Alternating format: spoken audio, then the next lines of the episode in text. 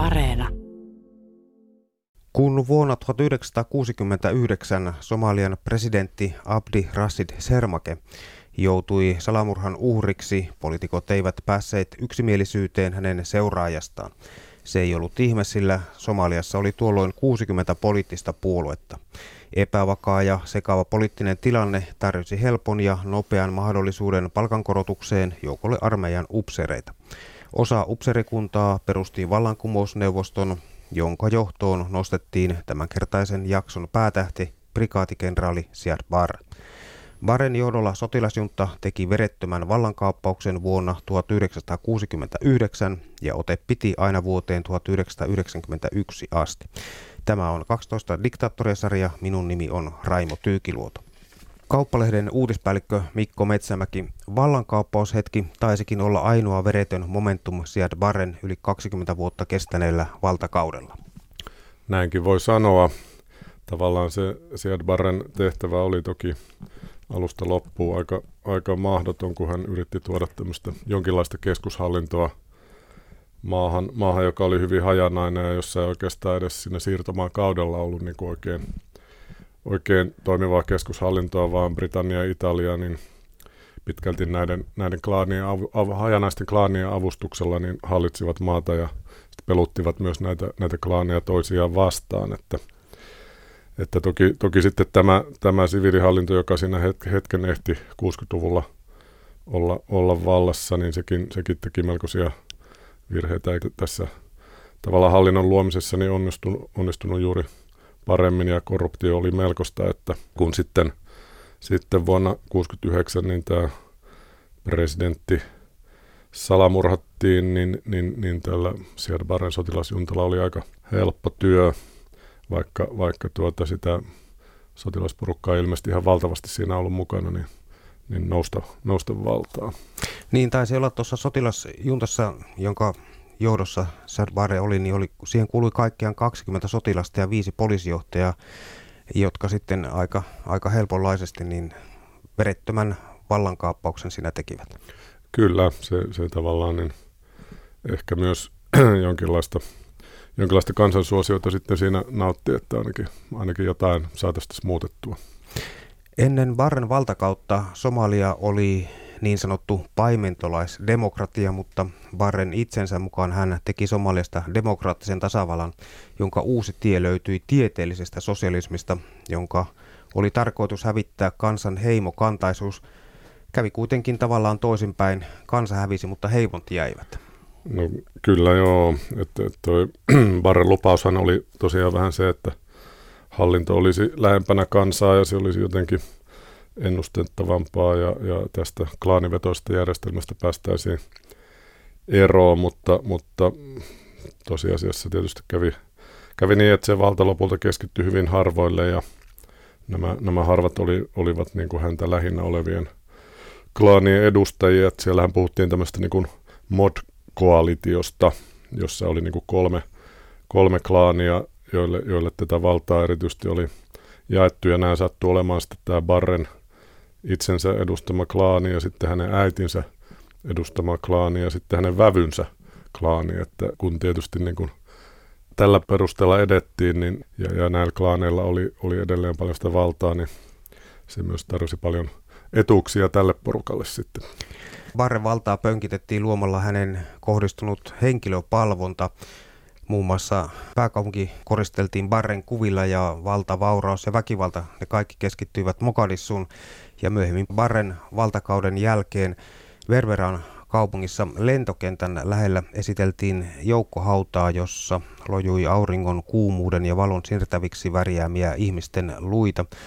Haudassa sanottiin olleen noin 250 nuorta miestä ja säästääkseen luoteja Barren sotilailla oli tapana leikata kurkut auki, kertoivat asukkaat siellä. Ja, ja jos kylän epäiltiin suojelevan Barrea vastaan taisteleita kapinallisia, niin naisia, miehiä kuin lapsiakin kidutettiin, tapettiin aivan brutaalisti. Näin kirjoitti muun muassa Helsingin Sanomat, että kyllä se oli aikamoista menoa ja meininkiä kuitenkin. Kyllä, toki ongelma oli sitten vähän siinä, että niitä klaaneja riitti sitten aika paljon muitakin, kun nämä hallitsevat. Huomenna arvosta kuitenkin on, että aivan aluksi Siad Barre ja hänen, hänen korkein vallankumousneuvostonsa niin hakivat kansan hyväksyntää ilmeisesti ihan aidosti. Kyllä, joo. Oli, oli, tota, oli tämmöisiä hankkeita, niin kuin lukutaito, lukutaidon kehityshankkeita ja korruption kitkemishankkeita ja, ja, ja Barre sai ihan, ihan tämmöistä positiivista mainetta maaseudun kuivuudesta kärsivien ihmisten elinolojen parantamisesta myös. Ja voi sanoa, että hän oli, oli jokseenkin suosittu johtaja siinä alkuvaiheessa, mutta, mutta tietysti tämä suosio sitten alkoi alko rapista muiden kuin sen oman, oman porukan keskuudessa, kun nämä otteet, otteet kovenivat. Et, et silloin 69, kun hän, hän astui valtaan, niin hänellä oli, oli vähän niin kuin neljä lupausta, että ulkopolitiikassa ollaan sitoutumattomia ja palataan siviilivaltaan niin pian kuin mahdollista ja rajakiistat naapureiden kanssa pyritään sovittelemaan neuvottelemalla ja, ja sitten tästä korruptiosta ja nepotismista hankkiudutaan eroon, että lopulta sitten kaikki meni kyllä vähän niin kuin juuri keturalleen. Juuri, juuri päinvastoin. Se oli itse asiassa hänen, hänen toimintaohjelmassa oikeastaan. No näinpä. Aluksi Somalia alkoi sitten lähentää suhteita tuolloiseen Neuvostoliittoon. Puolueettomuudesta ei ollut tietoakaan ja Neuvostoliiton kanssa se oli itse asiassa solminut jo jonkinasteisen sopimuksen yhteistyöstä vuonna 1963. Joo, siis sosialismihan oli, oli näissä Afrikan siirtomaavallan alta itsenäistyneissä valtioissa jossain määrin muodikasta ja tietysti Neuvostoliitto haki aktiivisesti jalansijaa näistä, näistä Afrikan maista. Et varsinaisesti se Neuvostoliiton ja Somalian tämmöinen niin YYA-sopimus tehtiin sitten 1974 ja, ja Somalia alkoi saada Neuvostoliitosta aseita ja muuta apua.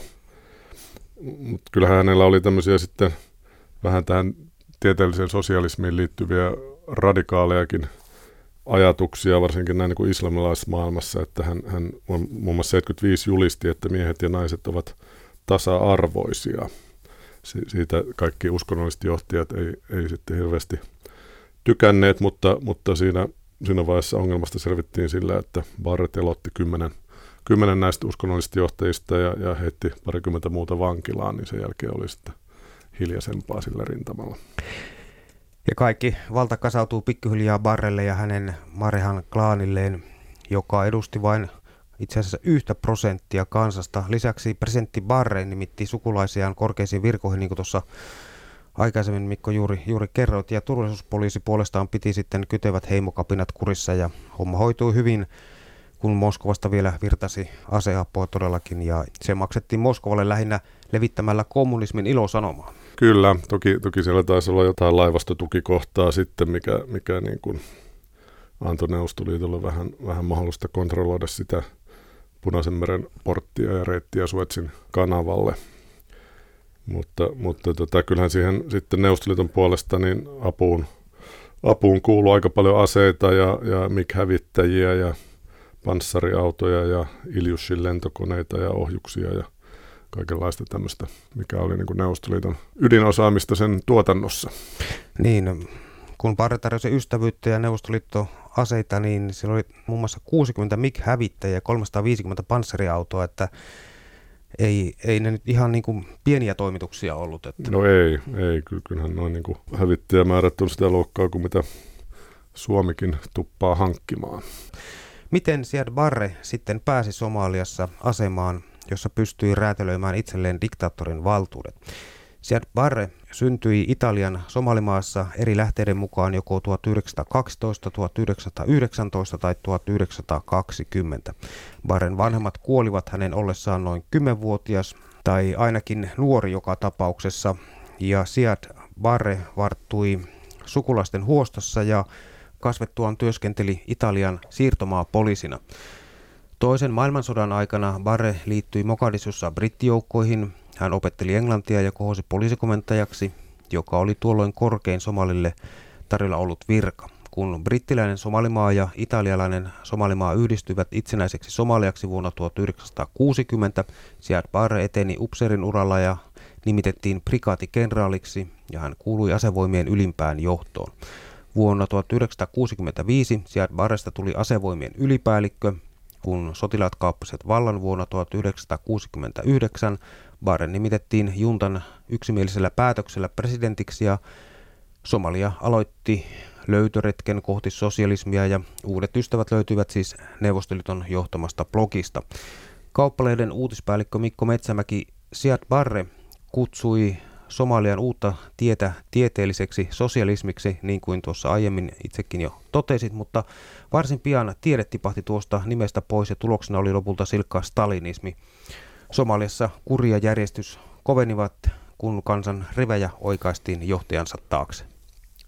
Kyllä, kaikenlaista vastoinkäymistä toki oli muutenkin, että oli kuivuutta ja nälähätää ja tauteja myös siinä 70-luvun puolivälissä, mutta tosiaan 76 tehtiin tämmöinen yksipuolue valtio maasta, jossa kaikki valta oli sosiaalistisella puolueella, eli käytännössä sieltä Barren lähi, lähipiirillä, ja hän otti tietysti itse vastuulleen kaikki merkittävimmät poliittiset tehtävät ja, ja nousi sitä kautta aika lailla diktaattorin asemaan ja, ja aidon diktaattorin lailla, niin hänellä oli tietysti tämmöinen vähän omintakeinen ideologia mukana, että hän yhdisteli ennakkoluulottomasti muun muassa Korania ja Karl Marxia.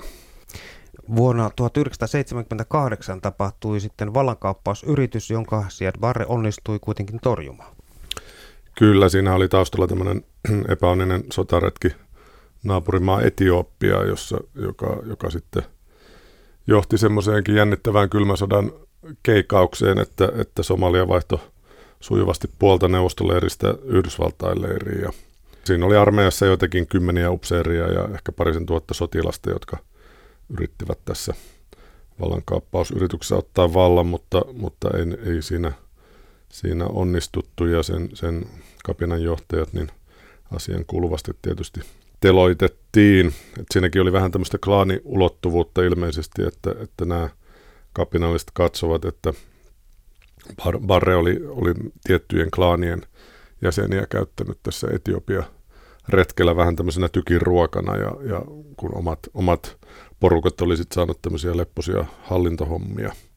Niin, Barre joutui tukeutumaan itse asiassa yhä enemmän, enemmässä määrin sukulaisiinsa ja omaan Marihanin klaaninsa ja sotilaisiinsa tämän vallankaappausyrityksen jälkeen. Ja vuonna 1981 Barren ympärille rakentuneen hallinnon vastustus alkoi kuitenkin sitten kasvaa entisestään ja Barre heitti Meijertynin ja Isakin klaanit hallituksesta Alkoi poliittisten vainojen aikakausi ja oppositio aseestautui ja liittoutui jopa naapurimaan Etiopian kanssa.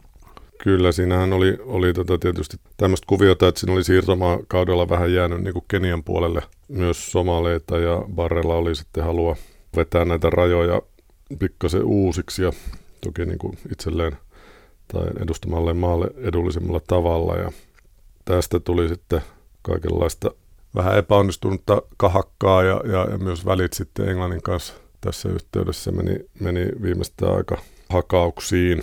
Ja sitten sit tuli tosiaan tämä Etiopian, Etiopian retki ja, ja tämä niin sanottu Ogadenin sota, kun tota Barren, Barren joukot ylitti Etiopian rajan 77.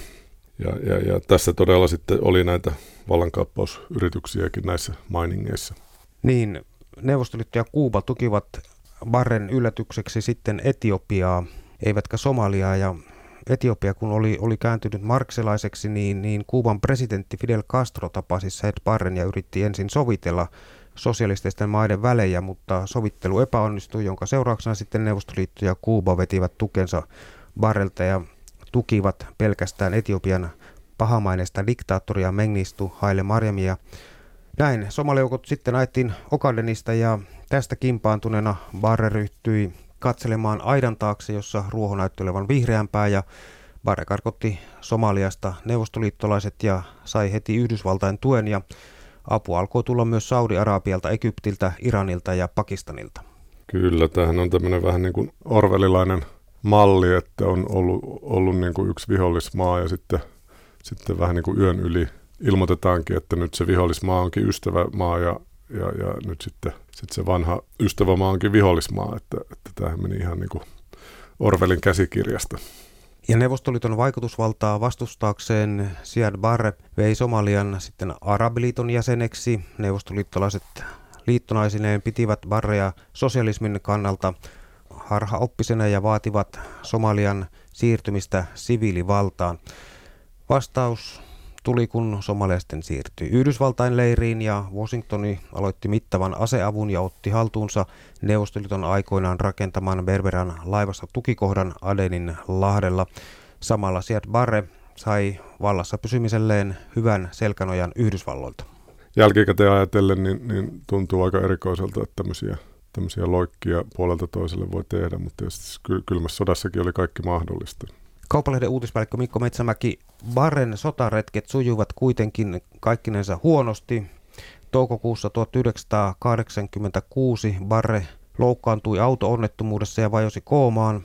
Hänet pelasti Saudi-Arabiasta lähetetty lääkäri apu ja tervehdyttyään Barre solmi rauhan Etiopian mengistun kanssa ja tämä ei kuitenkaan tuonut rauhaa Somaliaan, sillä kilpailevat klaanit olivat jo ehtineet kyllästyä diktaattorinsa ja alkoi epävakaata ajat. Alkoi tosiaan 80-luvun lopussa sitten Somaliassa sisällissota ja Barren otteet kovenivat entisestään, että kolmisen vuotta kestäneen sisällissodan aikana niin hallitushan tietysti vainosi kaikkia vastustajia ja siviilejä, joiden, joiden se katsoi tukevan näitä vastustajia. Että siellä oli hyvin, hyvin laajamittaisia vangitsemisia ja telotuksia ja, ja erityisesti tämmöinen koulutettu väestönosa oli, oli näiden kohteena, koska se koettiin uhkaksi. Tyypillistä oli se, että ihmiset viru vankilassa vuosikausia ilman minkälaisia oikeudenkäyntejä ja, ja Amnestin raportti taisi arvioida, että noin miljoona somalilaista pakeni sitten, sitten näiden vuosien varrella kotimaastaan. Niin, väitellen alakynteen jäänyt Barre pommitti raivokkaasti Pohjois-Somalian kaupunkia, jotka tuhoituvat täysin. Myös pommituksista paineita pakolaisten saattueita pommitettiin surutta, esimerkiksi Hargesian ja muiden Isak-klaanien kaupunkien tuhoaminen Luoteis-Somaliassa vuonna 1988 ei ollut mikään absoluuttisen kansanmurhan rajatapaus. Kyseessä oli brutaali, matalan profiilin epäinhimillinen katastrofi.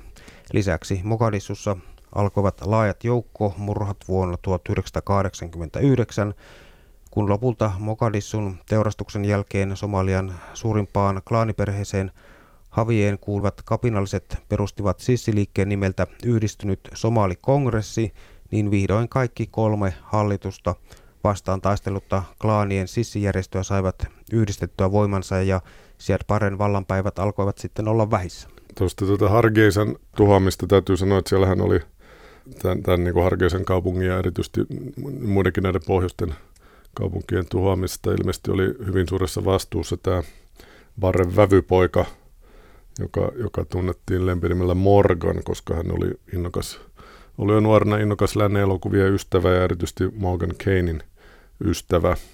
Hän oli tota, hääräs täällä ja hän sai, hän sai näistä tuhotöistään sitten myös lisänimen Hargeisan teurastaja – ja tosiaan niin kymmeniä tuhansia ihmisiä näissä tapettiin brutaalisti näissä pohjoisen kaupungeissa näiden, näiden operaatioiden aikana. Siad Barren brutaalit toimet olivat lopulta liikaa myös Yhdysvalloille, joka ilmoitti, että ei auta enää Somalia edes periaatteellisella tasolla. Taistelujen seurauksena Somaliassa puhkesi nälänhätä, jota yritettiin lievittää punaisen ristin ruoka-avulla, josta klaanijohtajat perivät kuitenkin omat mittavat veronsa Niinpä kansalaiset näkivät edelleen nälkää samaan aikaan, kun uusien vallanpitäjien pihoilla oli uututtaan kiiltäviä mersoja, joita vartioivat kaikkialla lorvailevat pyssymiehet. Lopulta Siad Barre joukkoineen oli pakotettu vetäytymään ja samalla Barre menetti kasvonsa ja armeija alkoi natista liitoksistaan. Joo, ja sitten se tuhoamisvimma oli tietysti melkoista, että sitten kun Barren joukot Mokadishusta vetäytyi, niin, niin ei, ei haluttu jättää kapinalliselle mitään, vaan siellä myrkytettiin kaivoja ja poltettiin puutarhoja ja säädettiin pesuhuoneiden altaita ja tuhottiin julkisia rakennuksia, että se oli niin kuin täysin, täysin tämmöistä niin kuin infantiilia meininkiä. Vähän niin kuin Rovaniemellä aikoinaan saksalaisten toimesta. No näinpä. Tammikuussa 1991 Siad Barre syöstiin vallasta sitten vihdoin viimein ja Barre pakeni ensin Keniaan ja sai myöhemmin turvapaikan Nigeriasta. Kyllä ja Somalia tietysti ajautui tämmöiseksi klaanien väliseksi taistelukentäksi, että se, se niin kuin Barren ajatus siitä, että nyt tässä toimivaa keskushallintoa rakennetaan, jossa nämä klaanien väliset erimielisyydet ja erot unohdetaan, niin tässä sitten nähtiin, että kuinka käy, että tietysti tulee vähän mieleen joku Jugoslavian tilanne, jossa, jossa myös niin kuin tieteellisen sosialismin hengessä rakennettiin liittovaltio, joka, joka sitten hajotessaan niin ajautui pahoihin sisällissotiin, että ei paljon paremmin käynyt Somaliassakaan. Barren kukistuttua Somalia ajautui klaanien väliseksi taistelukentäksi ja klaanisodan logikan mukaan oman klaanin uhri kostetaan kenelle tahansa surmaajaklaanin jäsenelle ja tässä riitti monelle sitten työsarkaa pitkäksi aikaa. Lisäksi 1992 nälänhätä koetteli edelleen 4,5 miljoonaa somalialaista ja 350 000 lapsen laskettiin kuolleen ruoan puutteen takia, arvioi kansainvälinen punainen risti tuolloin ja Yhdysvaltain armeija nousi joulukuussa 1992 maihin Mokadissussa sen jälkeen, kun satoja tuhansia ihmisiä oli kuollut taisteluihin ja niiden aiheuttamaan nälänhätään. Vaikka nälänhätä saatiikin Yhdysvaltain johdolla kuriin, sisällissota jäi ja Yhdysvaltainkin parhaaksen vetää sotilansa Somaliasta vuonna 1994. Kävi vähän niin kuin tässä nyt Afganistanissa. Kävi vähän samalla tavalla ja ja kyllähän sitten nämä kaikkien sotien jäljet siellä näkyy muun muassa siinä, että siellä on niin miinoja, miinoja kylvettiin eri maiden valmistamia, ihan oli, oli neuvostovalmisteista ja oli, oli jenkkivalmisteista ja muuta, muuta miinaa, jota oli sitten kylvetty sinne ympäri, ympäri maata ja, ja näitä tietysti sitten räjähteli siellä, siellä sun täällä, että, että turvallista oli niin kuin liikkua lähinnä hyvin, hyvin isoilla teillä, jotka oli, oli putsattu, mutta, mutta kaikki muut paikat oli vähän riskaapelia paikkaa, että aika tylyä elämää tietysti niin kuin tavalliselle kansalle. Ja Baren aikakausi loi tavallaan Somaliaan sen, mistä se on kärsinyt nyt pitkin vuosikymmeniä myöskin Baren jälkeen. No näin on. Toki, toki niin voi nähdä ne juuret siellä jo paljon pidemmällä, mutta ainakaan Barre ei tilannetta varsinaisesti parantanut.